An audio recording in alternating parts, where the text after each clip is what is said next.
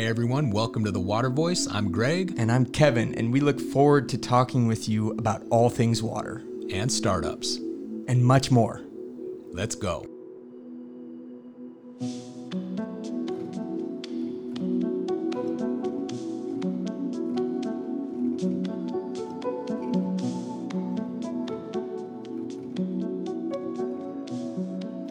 Welcome, everyone, to the Water Voice. Today, we have a, a special guest. This is someone that I respect a lot. Um, I, I, look up to uh, a lot. Michael Christian. Um, I don't even know how to begin to introduce you. I mean, you're an inventor, you're a designer, uh, you've co founded a company uh, or companies, you've worked in senior management. Uh, but our conversations, um, typically go a lot deeper than just business and and you know all things startup. You, I would consider you somewhat of a philosopher in a sense. Um, but who is Michael Christian?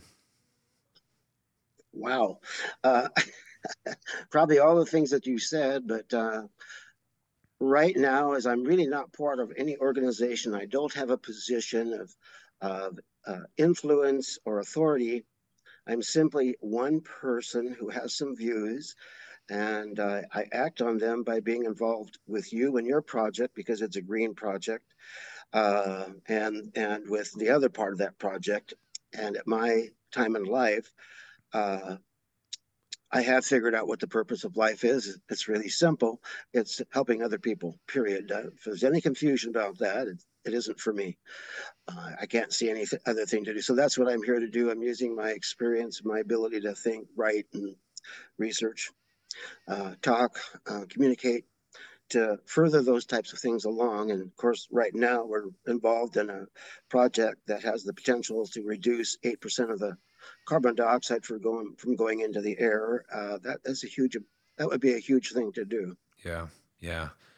It is um, amazing, and you know, you say that, and you you live that. Um, that's that's something that emanates from you is your um, your willingness and your passion to help other people. And I want to jump right into this because um, this is something that together we're working on uh, now. Aquapore. Yeah. Um, you know, we have technology that uh, solves a couple issues. One being obviously the water issue, but the underlying technology is a means to decarbonize uh, one of the most uh, CO2 intensive industries in the world, which is cement production.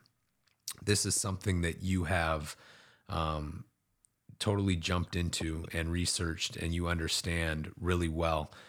What what got you into this? besides us just meeting? What, um, I guess, attracted you to wanting to understand everything that you could about this problem? Well, it's been uh, a long term interest from the earlier days in environmental uh, consideration where carrying capacity was a, a real big issue and uh, which has to do with population. Carrying capacity at the time i was involved was going kind of county by county and state by state saying how many people can we have in our city and our county with the resources you know water and power and all that uh, that are available to us and uh, one of the counties where i worked on that with there was a limit set and some of the towns actually froze their population for a while. Interesting. And then the the uh, development money started rolling in and influencing city planners, and that ended after a while. And now these little towns are just chock full of houses and uh, the power supply, the water supply. They're all suffering because you can't carry that many people. There's a limit. You know, we can't have 27 billion people on the planet. It won't work. Right. Yeah, it's it's interesting. Now, on that basis, um, you are writing a white paper that uh, we've talked about, and I'm I can't wait until you know it's finished and I'm able to uh, to read the whole thing. Um, I, if you're okay with this, I'd like to talk about the white paper and some of your thinking that's gone sure. into this. Um, and and I want to start off immediately with uh, an excerpt that you recently read to me that um, I thought was pretty powerful and it was profound. I think you titled it "An Unpayable Debt."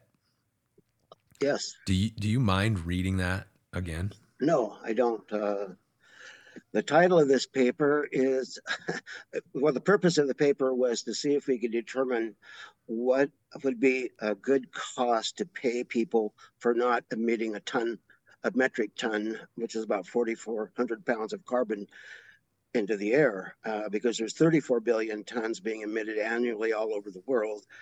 And uh, we wanted to come up with what is the damage that's really created. And so uh, one of the first things I did was analyze the dam the the cost to humans, and this one this paragraph is titled "An Unpayable Debt." One of the costs of air pollution rarely addressed is the effect on human lives. Around 8 million people die from factors presented by air pollution annually. Though human life is seldom given monetary value, the workers' compensation system in the United States pays an average of $1.3 million per worker death, giving us a dollar value on human life based on 2021 data. The cost of human life lost from air pollution annually is approximately $10.5 trillion. The grief caused by their death is incalculable. Worth mentioning are the millions who suffer from the non fatal effects of air pollution. We are looking at an annual death toll and cost. It is best to look at an accumulative figure for an estimate of untimely deaths related to air pollution. For example, let's assume 100 million deaths over the last 20 years, and the average cost of life is $1 million. The tragic cost of loss would be $100 trillion, and this can never be paid back. The old utilitarian ethic was the greatest good for the greatest number. We seem to be reversing that to the greatest good for the few. Wow. That um that hits it on the head. It's pretty hard to argue with a, a number like that. You put an yeah. actual, you know, an actual number on human life. Um, what do you hope to accomplish with the white paper? Um, there, uh, I have a, another section that might answer that. Okay. Yeah. So I read that. Okay. Yeah. I think this is the epilogue in the paper. Okay. Okay.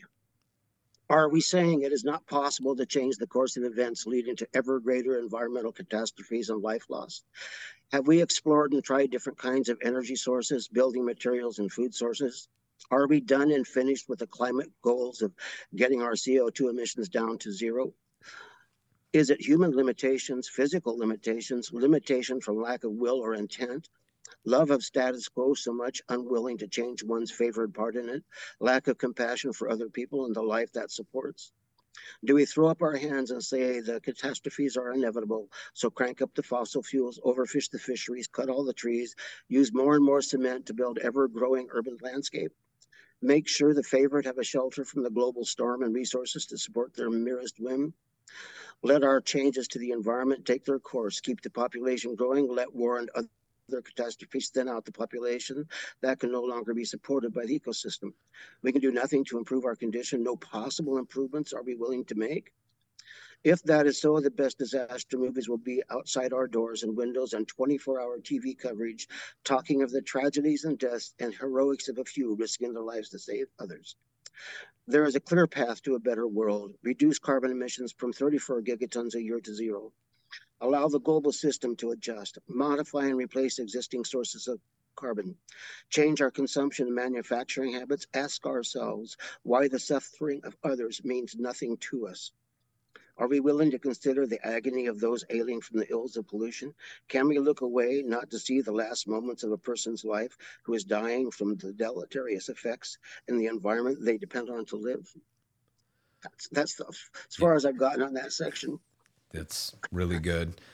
So, uh, and you did you you answered the question. It gets back to um, I think what you started with was you know your mission to to help others, and shining a light on this huge issue that um, there's been, you know, th- there's attention now given to obviously climate change and, you know, this issue of uh, CO2 emissions.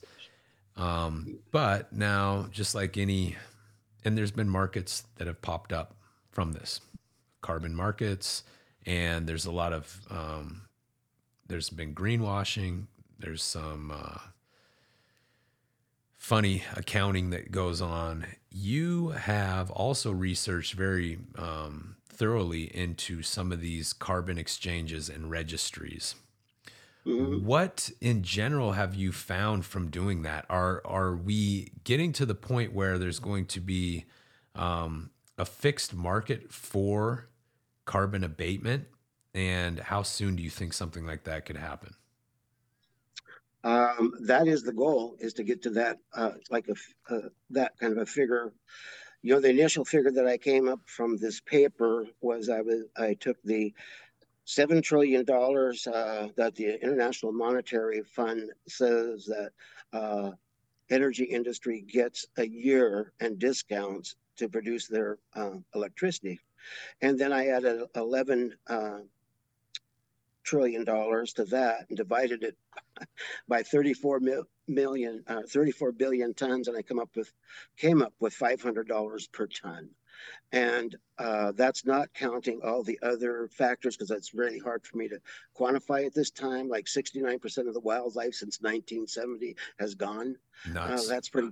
That's pretty priceless. And you know, how do we how do we do that?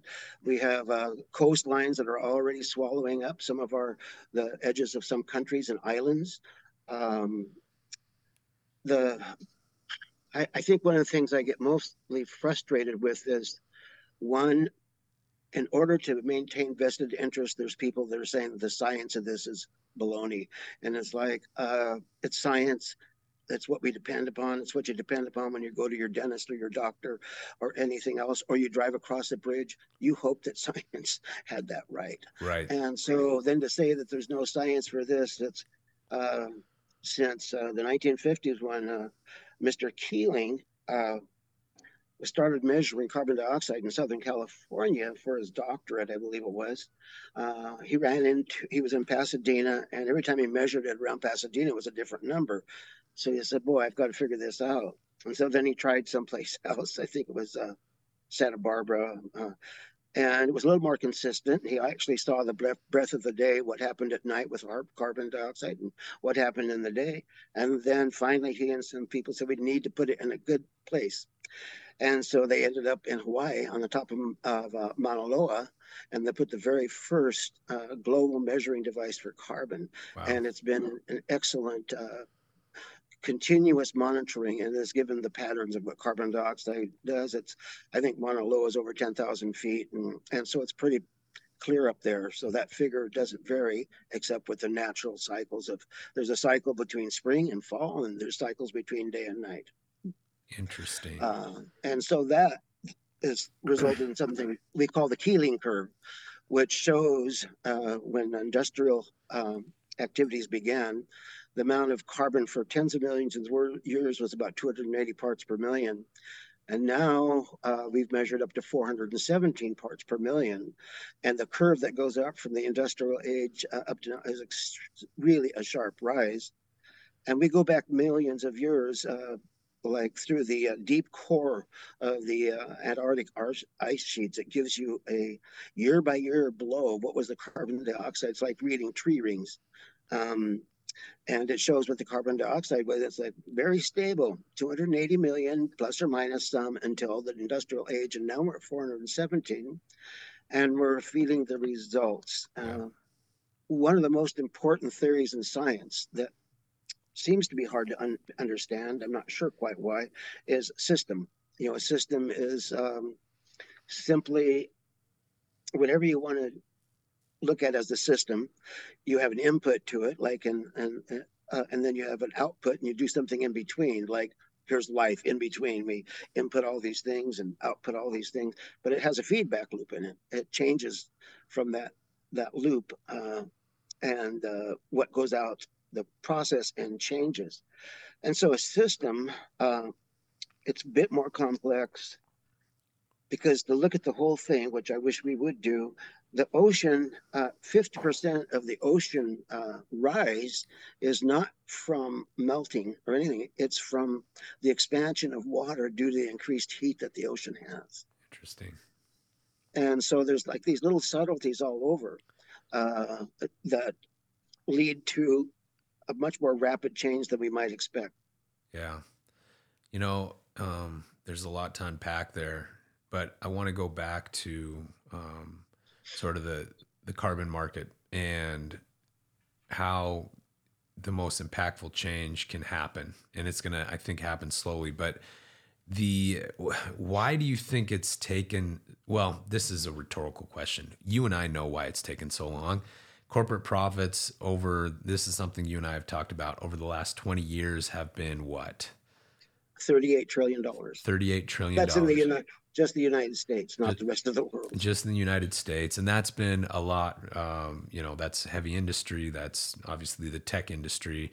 Um, yeah. But that's a lot of money, and that's um, we're talking about industries that have very heavy or high carbon footprints, and right. so they're very entrenched. And you know, I'm I'm wandering now, but I want to get to the greenwashing that we we're seeing, and let's just call it out because there's a lot of this that's happening, and we've seen this uh, specific. I mean, it's happening here, but also in the EU, where the cement industry, the steel industry, huge heavy industries are uh, that have you know large carbon footprints are almost getting kickbacks or like some relief um, from the EU, from the government. So nothing is really uh, being done. They're not hitting these targets and yet they're getting credit for hitting those targets. Can you talk more about that? Well, you asked uh, earlier what the carbon market is, and it is uh, in really disarray. I was reading a, reading a headline in a newsletter today that says the uh, natural carbon sinks that are uh, part of the carbon market, like people get about so much per ton from a forest uh, for that the carbon that's uh, taken in by the trees but the headline read that all the natural carbon are, are just reducing in value and more value and more value. It's like that needs to go the other way. Um, I think that even if we did $500 a ton to reward those that don't emit or that can counter it in some significant way, would be a good. We need to incentivize uh, somebody besides those that produce it. We've incentivized the people that produce it very well. We need to incentivize that, that that don't produce it, or that if we end up with a cement that doesn't emit any carbon, and you can say, well, there's eight eight. no, excuse me. Yeah, it's eight percent. What am I thinking? Four hundred million tons for the cement industry. That, excuse um, me. No, no, I I follow, and uh, you put it so simply there that's I guess the problem that I'm having with all of this is um, there's a big money, and and now I'm talking more on the private side, and I'm my lens is on uh, venture capital that is heavily financed, and I think it's with the best of intentions. They're heavily financing some of these carbon capture and storage technologies. Um, yeah. which by the way have an extremely high water footprint. They have other issues um, with these technologies, and yet there are technologies that um, simply don't. They, they could be alternative. We'll talk about concrete, an alternative type of concrete that doesn't produce any CO two in the process that aren't even being looked at. So it's almost like abatement or or reduction is not even being looked at. Why do you think that is? Uh, I think that uh, we have so much more momentum going with it we do, and so much invested in things as they are.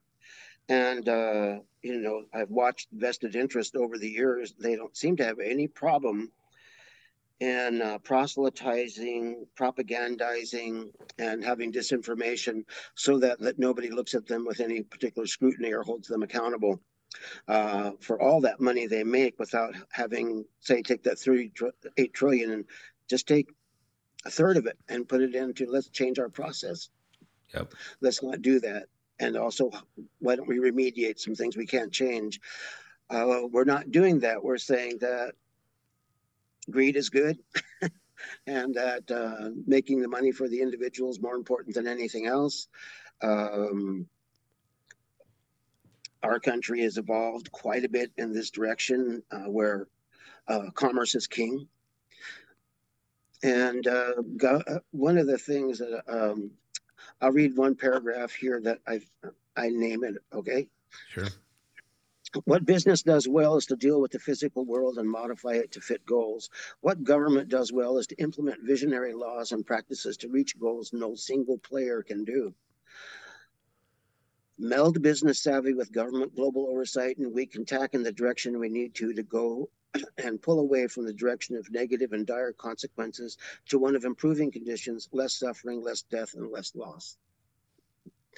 So I think we can take the two things that they do well. You know, business knows how to. We rely on business to interface with the natural world to give us our food and our lumber and our concrete and all that. Yep.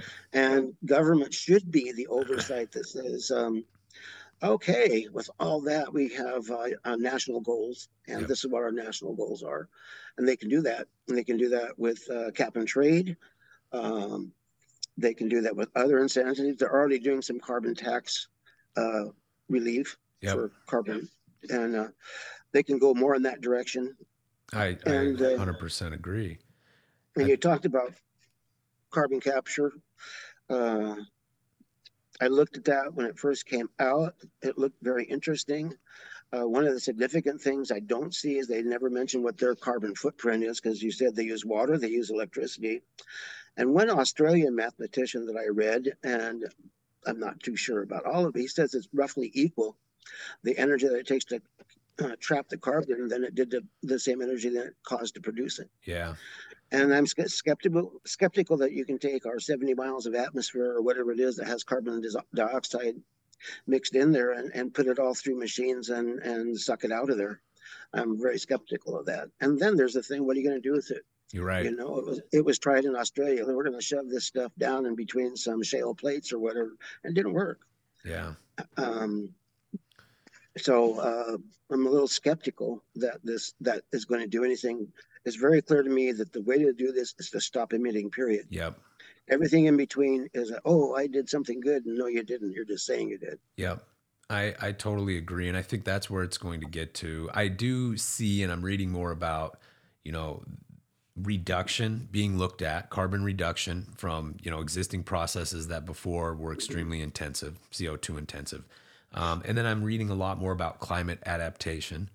Um, for us at Aquapore, that's a, a big a big deal because because I think that's one of the main things our technology can provide is um, listen, we're going to hit the 1.5 degrees Celsius threshold, I believe. Mhm. Um, the Yep. number the UN threw out is suddenly we're in this dire situation. I think we're going to blow past it. And so now it's about preparing our cities and communities to be more resilient for these huge, you know, these extreme weather events that come along. Um, I'm veering off, but that's sort of, to me, that's progress. We're reading more about adaptation and sort of these reduction uh, measures being looked at. So, so going back to this, uh, it, it dawned on me a quote Charlie Munger said, and I'll probably butcher the quote, although it's something to the tune of "Show me the incentive, and I'll show you the outcome." Yep. And so, in California, you know, they sort of had this cap and trade um, system where was it a five thousand dollar a ton tax Yep. on fossil fuels? It was on the um, it was on the automobile industry. Okay, and that's so um, it was called it was called the ZEV program, the Zero Emission Vehicle pro- Program, and I think eleven other states or so joined in on that to to do the five thousand dollar carbon tax, and it and it worked. Uh, Tesla got a lot of money from that, but they also found they established there's an increase in electric vehicles and, uh, and going on in California, a sharp increase, almost to the point where it wasn't even worth them having to pay Tesla for their carbon credit anymore. Because there's a lot of small engines and small things that you can make electric. Uh, I had to buy some electric things here when all our forest fires were here and we couldn't even start a machine. yeah, I got an electric blower, an electric chainsaw, and all that kind of stuff. So those things really count too. Yep. Well, let's let's talk about that. So, you know, in the West here, and and uh, in even in Spokane, we've had really dry summers. Um, the last I don't know several summers, and it seems like every late July, you know, into August, it becomes smoke season here. So wildfires um, have become a problem in the American West, and so the climate's changing. But I still talk to people, believe it or not, there are people that deny um, that the climate's changing, or it's you know the old uh, the climate's always been changing. You know, it's this is just uh, another um, another cycle in the the evolution of of the world. And what you know, we talked you and I about this the Kubler Ross um, Kubler Ross theory. Can you walk me through that and our listeners uh, through that and tell us what stage you think we're at right now? Uh, sure. This uh, brilliant, uh, a brilliant lady. I think it's Elisabeth Kubler Ross. I hope that's the right name. But she came up with these five stages of grief uh, when people experience loss, especially death of, an, of a person that they love and that the first stage was uh, denial. Oh, it didn't happen. Are you telling me the truth? I need to see it for myself. That kind of stuff, where uh, you can't believe that it happened yet. I haven't seen the body. What whatever takes, and so that's that stage, uh, denial. And of course, a lot of people are in that about climate change. You're talking about the death of a lot of things on this planet, life, people, uh, changes in the habitat, that's uh, really sad. Just if you want to talk about the 69% of the wildlife that's died since 1970, that's really sad. Yeah. Uh, the two best moments of my day so far are watching a hummingbird come out on my hummingbird. I'm sitting on a stone wall outside and watching a hummingbird come to my feeder because there's a few that stay in the winter. And I get to see its crisp little profile against the blue sky, and it just makes my day. Yeah. And then a while later, I was looking across the valley and I saw the profile of a deer on the top of a hill, and my heart just said, "Wow, I love that." Yeah. so, um, denial uh, it's really important. It, it, backs off the pain of loss for a while. It's just a brute force way to back off the, the pain of oh my gosh my heart is broken. Uh, no it isn't. Okay.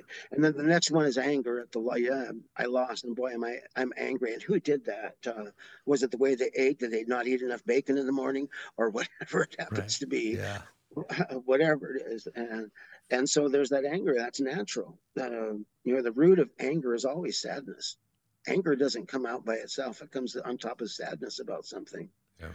and after that there's the bartering phase which uh, and, i mean now we've seen the angry voices of climate denial so that stage is well covered still. And then uh, in bartering is the next one. Did it really happen? Did it not? Uh, if this if that uh, on and on you barter uh, and we're definitely in the bartering stage, especially with the climate, uh, the carbon capture. Because it's like, oh, if I do this, I have permission to do anything I want now because we can all make it up by capturing this carbon. So, uh, the bartering phase, we're in that, and I can see it in the carbon markets because they are all over the place. Yeah. Uh, at, on the one hand, you had the zero emission vehicle program charging $5,000 a metric ton for carbon, it's very hard to see anything going over 20, 10 to $40 in that range. And, and they're debating it down. And uh, the Article 6 of the Paris Agreement seems to be the one that's really being activated right now, which is it's a part of the Paris Agreement says each country can barter and trade with another country, and then you're out of the kind of you're into kind of almost a private realm of saying, well, I do this and you do that, and uh, what we need are carbon credits that are based upon intensely uh, um, uh, unbiased monitoring yep. and open to the public to see what the monitoring is of the process, including monitoring what does a tree do. Um, as you mentioned, the forest fires, I read an article the other day that said that I think California lost 3 million acres of its carbon buffer. They're considering the forest to be a carbon buffer. And so this is happening all over the world. This stuff is dying and burning up. Uh, and by the way, it adds a lot of carbon into the atmosphere when it burns, and yep. it can no longer absorb carbon absorb because it. it's not alive. Yeah, that's a huge problem. Um, I'm interested. Go. I, I, want to talk more about. Um, it, did, did this come from the recent COP uh, meeting? COP 20. What was it? Yeah, I forget the number of it. Uh, uh, 27. I think it might have. so, I, it's been there for a while, but I, I've seen it emerge as more it's more visible that that's happening. Yeah. So if um, a heavy CO2 emitting country, say China, uh, wants to barter or negotiate with another country, um, they could go to, you know, pick pick a country that where a huge swath of the Amazon um, encompasses the country. How would that work? So they go and they would somehow determine what uh, what the value per ton of the carbon absorption is, and then they would pay uh, pay that country those credits. Got it. Uh, Costa Rica, interesting country. Um, they did away with their military some years ago and said we're going to put that money to the public good. I like that all by itself. Yeah. But they recently received a check for 196 million dollars for their carbon credits because they have been reforesting all these areas that were not forested, had been forested before. So they're growing green, Inter- greener all the time. Interesting.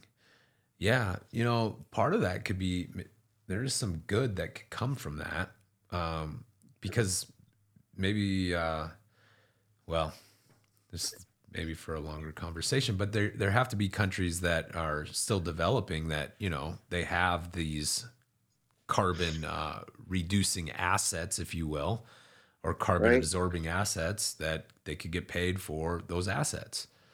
Um, yes. So maybe there's there's some good to come from that. Um, but that also seems like a way to just abdicate responsibility for your huge polluter. Yep, that's there. There's the there's the trip. Yeah. So the last two stages of that cycle of the denial, anger, bartering, the next one is depression. I'm sure a lot of us have felt some depression of the seeming futility to get society changed enough to make a difference. And then the place you have to get at the end is acceptance. And acceptance is a tricky thing. Acceptance doesn't mean I like something or anything else. It means I finally accept the information about what's happening that yes, uh, 8 million people are dying a year. That's an incalculable loss to people. Yes, this is the damage that's coming from the rising oceans. This is the damage that's coming from the acid rain and from the carb- carbonic acid that's in the ocean that didn't used to be there to this extent. Um, acceptance means accepting it all. Yes, the glaciers are retreating. Everybody can see it. There's endless films on YouTube now about watching glaciers giant calving where they calve off and ice falls off into the ocean because it's spectacular but what it is it's a loss of that fresh water yep. and then that goes into the ocean and that is countering the salt water uh, in the uh, the Atlantic conveyor which brings warm air from the equator up along the west coast of um, Europe and the east coast of the United States and gives us balmy little southern place. And England has good. Once that's gone, there's no longer that warm water warming up these countries, and that I can't even calculate what that's going to cost in lives and people and industry. Um, I, I, wouldn't know how to calculate it. Yeah, yeah, it's all uh, obviously very interconnected, and we're already seeing that. You know, we're seeing um, extreme weather events that now they don't even make the news really. They're just um, in right. communities throughout the U.S. even where you get these very flashy rain events. Um, you have all this urban flooding. Uh, people are displaced, and it's always the folks that are in the low-lying areas, which, right. um, for other reasons, uh, and, and even it goes back decades um, to the way you know cities were set up with redlining and and all these things. They're typically lower income neighborhoods that get the brunt of these um, these extreme weather events. But nonetheless, I mean, this is something that's happening frequently, and it just doesn't even it, it doesn't make the mainstream news unless it's a big you know huge categorical hurricane. Um, but these events are happening all over the place. Yes, they are. So I want to get back to water for a second. So we sure. just kind of hit on that. We've talked about carbon capture, and I saw, I read something the other day uh, that said, you know, carbon capture at certain plants increases water usage by up to 200%. And so there are, as we try to tackle this problem, you know, there are other issues that maybe, you know, people aren't thinking about. And this strain on water is one of them that we think about all the time at Aquapour. Um, can you talk about your thinking or your theory behind, and let's talk just about water, centralized water infrastructure and systems and decentralized water infrastructure and what you think um, is the better route as we move into the future is how we how we build out sort of these systems. Well let me think about that. Uh, philosophically i uh, prefer distributed systems uh, rather than centralized systems uh, in our in human society, centralized uh, systems t- seem to densify, intensify uh, wealth and uh, power for a few individuals and after a while that they I, most of them don't seem to have the greatest good for the greatest number in mind. They have mostly their vested interest in mind. I got to keep it going the way it is. I can't change anything about it because i've got my power and my money and all that and my position in society because of how we're doing this. And uh, so that that centralized part uh, just uh, I think is a flawed anyway. And then it ends up with an authoritarian authoritarian organization, which I don't particularly care for either. I think authoritarianism, uh, authoritarian people hate science. They hate data because it, it will counter what they want to think on a given day. But I'm, I'm getting off on a tangent. So centralized stuff like that is uh, something that I think we can get away from. Distributed water is naturally distributed through branching systems and pooling, right? It falls in the mountains and it carves out by erosion these branching systems that distribute it widely as it uh, moves to the ocean. Um, and I think uh, following that model where you put uh, some way of reclaiming the water where it falls and where it comes down uh, and that it's available, to the local people in the villages or small towns where it comes down to uh, buy something like the Aquapour porous concrete because it's a non-mechanical passive system. It sits there and it does its one thing. It takes some of the uh, impurities and sediments out of the water and it puts it in a cistern beneath it, and then that cistern would be available for pumping into uh, uh, central supply so that the community could take from it or it will replenish the aquifer be- beneath it. So the distributed part in relation to Aquapour to me is I think it's pretty clear that it goes into sidewalks, roadways, parking lots, um, where it can take in rain, store it, and then if people need it, they use it. Otherwise, it replenishes the Aquapour. Aquifer. Yeah. I said Aquapour. Yeah. Oh no, I got caught. That's perfect. That's why we are Aquapour. I got it returning water to the aquifer through very small yes. pores in our material. Right. Um, I, I agree. And I, I know I maybe caught you off guard with that question. It was totally off topic from what we were just yeah. talking about. But I think, I really do think they're interconnected. And, and I think the, go, the same goes for energy systems, decentralizing energy. Um, yeah. I like what you have to say about, you know, centralized systems accrue at the top and only at the top, it seems like. Um, right. Although you know we we do rely on centralized water infrastructure for the most part now. We're very lucky in Spokane, but you get into other areas and regions, even in the United States, where there are some um, communities that have either run out of water, they're on the verge of running out of water. You have the Flint, Michigan catastrophe. Um, yep. So I think for all those reasons, um, I'm 100% with you. I think we need to look at a more distributed future when it comes to some of these critical uh, resources like water and energy, and even food for that matter. Um, yes. Okay, we're gonna flip flop and go back. I I knew I had something on my mind that you talked about, and it had to do with the carbon market again. Um, monitoring.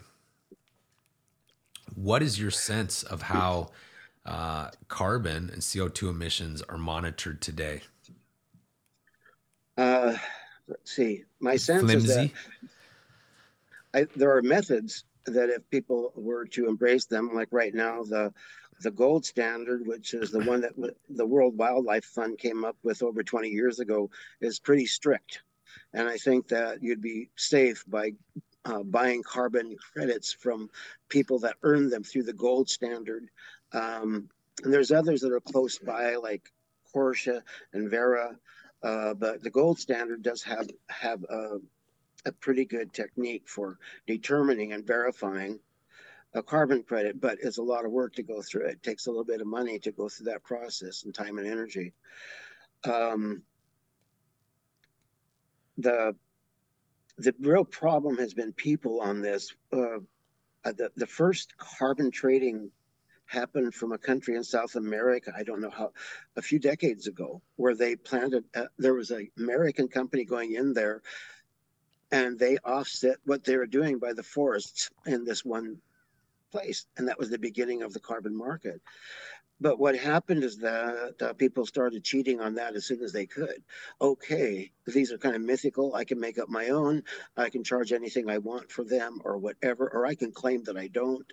And so there is a tremendous amount of distrust, even still, for what's the definition and uh, uh, what do you back up your carbon credit with. Uh, uh we are working on a solution, uh, you and I and, and some other people, uh, that when we get going, we're going to establish a really good independent monitoring system for especially manufacturing uh, concerns, because that's where our, our histories are. Yep. And so the monitoring is uh, still, there's so much doubt about it. And there's phony people that are come along and say, I'll do your carbon credits and I'm going to form an organization full of really uh, neat people that we pay a lot of money for uh, not doing anything. Yeah.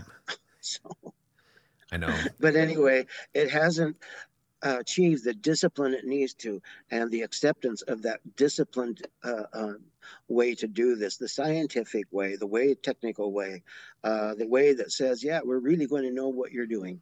Yeah. Oh my gosh, we don't want you to know what we're doing. Well, you're putting stuff into what I call the commons, which is everybody's atmosphere. It's not any one person's. It's everybody's ocean and water. We only have one ocean in this world. We just have different names for parts of it. And our land. Yeah.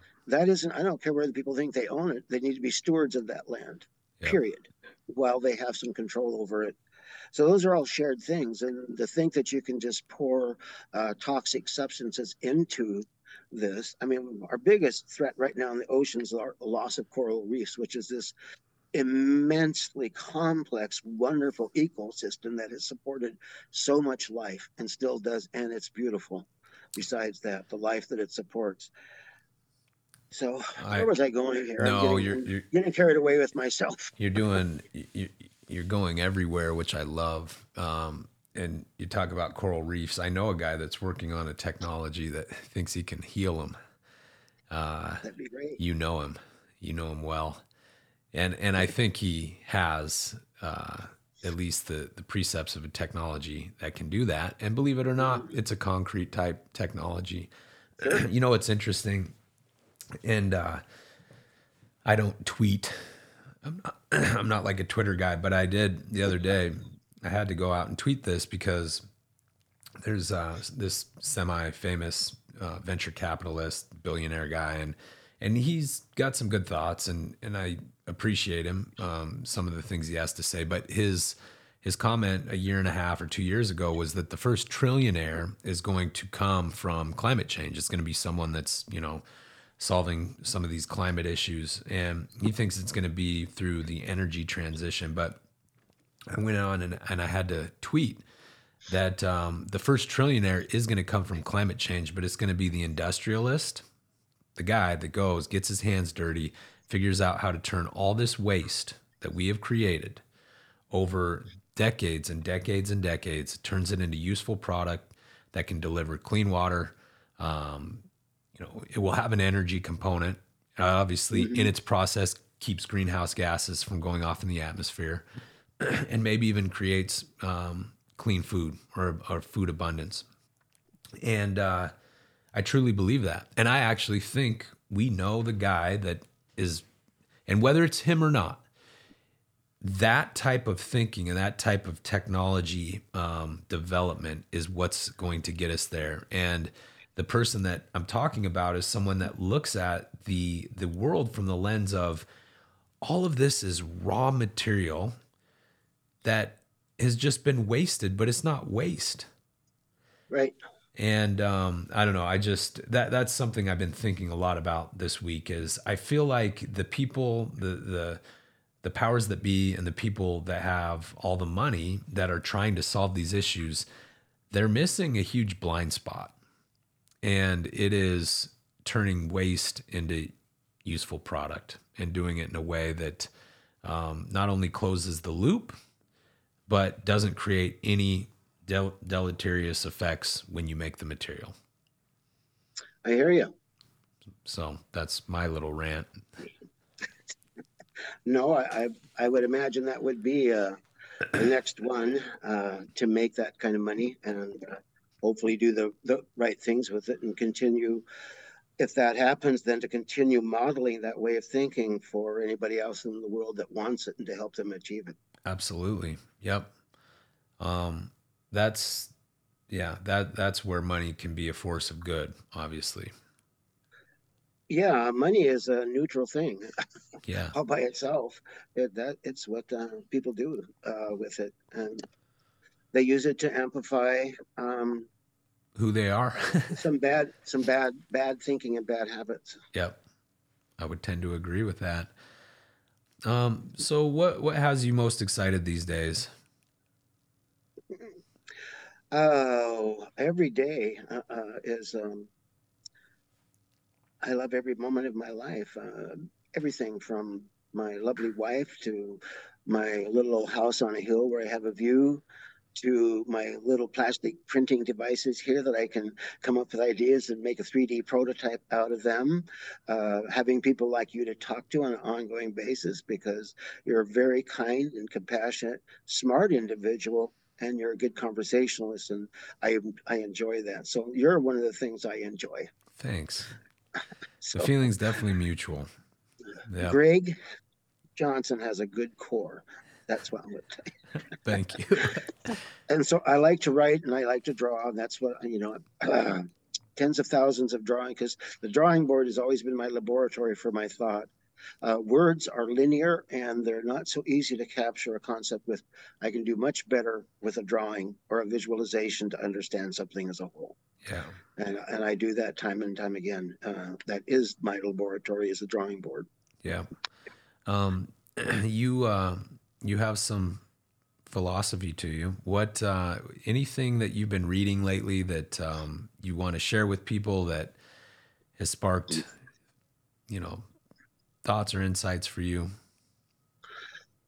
Uh, sure. I'm going to. This is. I'm going to read from something. This is a. I think it's 14th century uh, samurai song. It's called the Warrior's Creed, and I I, I have three of these in here.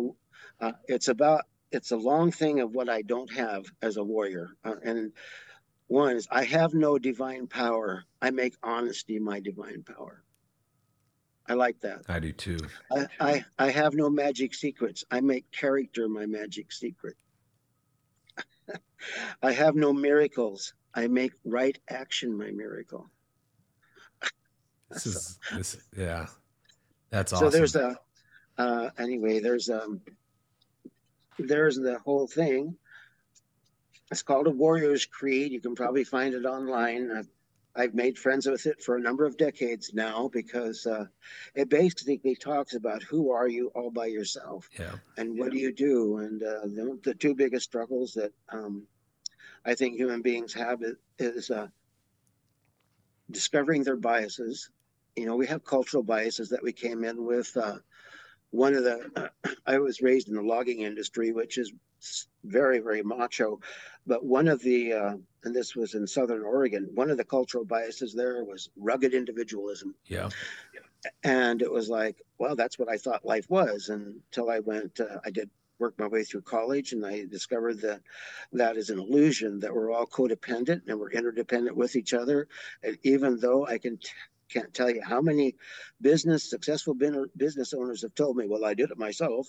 Uh, they didn't do it themselves. No. Uh, they usually had their father or somebody else donate it, but they have to get this. I'm a I'm a self-made man. It's or like all no, the not. people along the way that helped them. yeah. So that's one of the illusions that I had growing up, yeah. and I had to I I, I, got that. So it's those illusions. Um, I also grew up uh, with the concept I, I've got nothing coming because I was raised in a, kind of a stark world, yeah. and I don't I don't think that anymore. I, I don't think I have anything coming. I don't think I have nothing coming. Uh, I get to be who I am, and I enjoy that. Uh, I am unique, like all the rest of us. so yeah. yeah and I'm the same. You know, 99.9% of me is the same as everybody else. I have a few thoughts that might diverge. Yeah. And observations. And that's, uh, but the rest of it, you know, I get a haircut, I wear clothes, and I make sure that when I'm around people that they're comfortable with my dress and my demeanor so that uh, they will trust me to tell me who they are and what they're interested in. Yeah. Um, and that's really important to me. I was teaching parents for a few years, and I absolutely loved that. Uh, I got to talk to the people that are really operating the world. They're working and raising children. I mean, that's a basic thing to do in the world. And uh, these people, whether they were on hard luck or not, had so much wisdom about them that I learned a whole lot from all these people. Yeah. Uh, w- one lady had seven children from three different fathers, and she didn't have much money. And she was in one of my classes, and she was the brightest, best parent I have ever met. And yeah. she was juggling seven kids.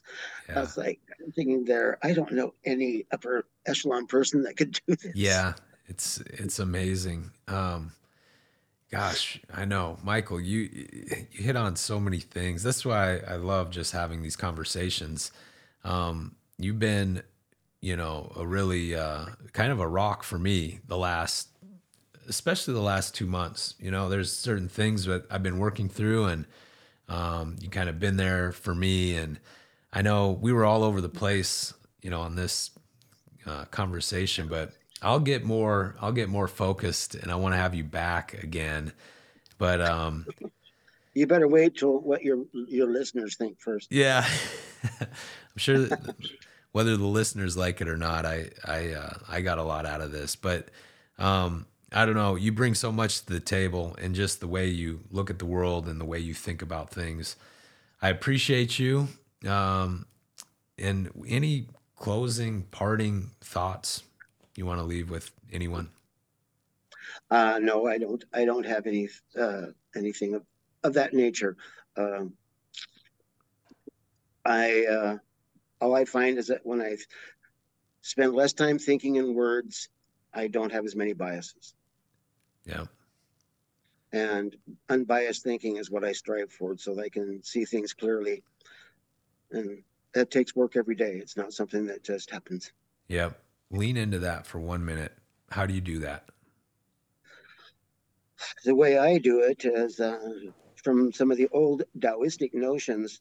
They call it uh, state of mind being no knowledge, the way I achieve that for myself, my version of it, is that we have this two stage memory process. Uh, we have the short term memory, which is where we put things in our mind for a while and rehearse them and then figure out what categories they get fixed in. And then we, um, we put him in there. Yep, that was a dog, all right. Uh, and oh, there's a cat. Put that in those two categories.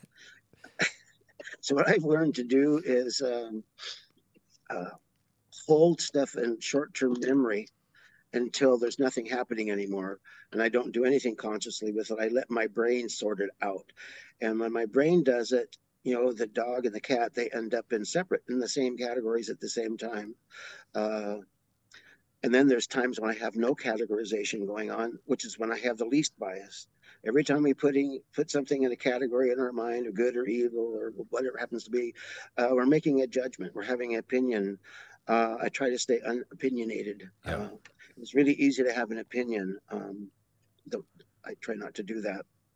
Uh, try to hold things, and also the only time there's any information really available is at the moment. Uh, like talking with you right now, this only the moment. Uh, the only thing that you and I have together right now is our wit and our character and our ability to communicate. There's no other prop that we can touch. Yep. That's it. so true. Yep. Well, thank you. It's been fun. We'll have to get you back on again soon. All right. All well, right. thank you for inviting me. I appreciate it. You bet.